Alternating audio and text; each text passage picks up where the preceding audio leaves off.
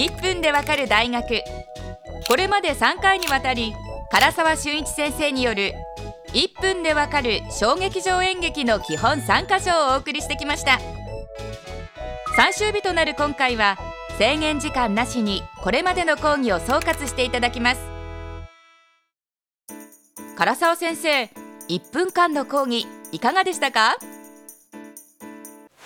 えー、もう実際のはそうですね。言い方というかそのあれが1分もいらないわけで1つのものに対してもう5秒でこれこれこれってこう言い切っちゃえるっていうかそれのものだっていうことが分かりました。そんなにあの複雑なものではないです。ただその複雑なものないだけにその周りにどういうストーリーを作っていくかどういう構成にするかっていうので何百万通りというものがあって今現在東京だけで、えー、350からそれ以上の劇団というのが常時校を打ってるわけです。日本全国いうと多分、えー、1000以上の小劇団というのがこういろいろとやってると思うんですけれども、えー、その中で、えー、やっぱり突出するっていうのはこの3つというのをしっかり守っているところじゃないかなっていうふうに思います。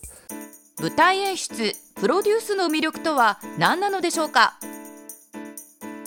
あのやっぱり芝居というのはね、あのまずみんなでやるものなんですよね。だからこう物書きとして出発して物書きというのは基本的に孤独な職業なんで、えー、みんなやっぱり楽しい、うん、楽しいだけに、えー、お金がなくなる。本当にあのお芝居をやってるとその時間がとにかく取られるわけですよね。その時間を多分執筆に換算すれば多分数百万のものになるんじゃないかというふうに思います。その時間まあもっともその時間全部仕事をしてるわけじゃないけども、まあ、全部仕事をしたとするとそれぐらいのものに換算できるぐらいのお金というものが、えー、ある意味芝居には吸い取られていくっていうことです。ただそれと上まあその天秤にかけてもやっぱり、えー、芝居をやりたいっていう人たちがこの頃増えてきてます。えー、物書きもそうですしそれから漫画家さんもそうです。えー、いろいろなあの業界にいる人間というのが演劇っていうものの中に身を投じるっていうことが多くなってるこれ何かっていうと今なんだろう、えー、今の人たちっていうのが一番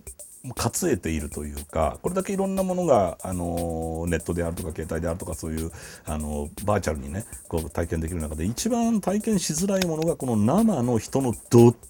ていうその、えー、笑いなりかあの反響なりあの人のこう感情の動きっていうのが全部自分の肌空気で感じることができるっていう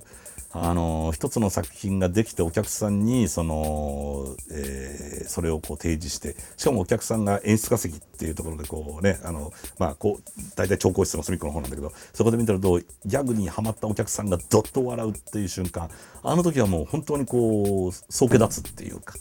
生きててよかったっていうか今ものすごくもの分業になっちゃってるじゃないですかあのどんなあの職業でも例えば僕たち物書きであっても本作りっていう本を作るというその作業の中のですねほんの一部分をえー、担当するに過ぎないんですね。あのあとデザイナー編集さんがあって構成さんが入ってデザイナーさんが入って製本屋さんが入って取り次ぎさんが入ってというもういろんなものがあって最終的に書店の店員さんがこう棚に並べるまでっていうのにもう何百人っていう人間がその間に介在しているっていう中で芝居というのはですねある意味特に演出プロデュースを兼ねるとですね本当にその芝居小屋の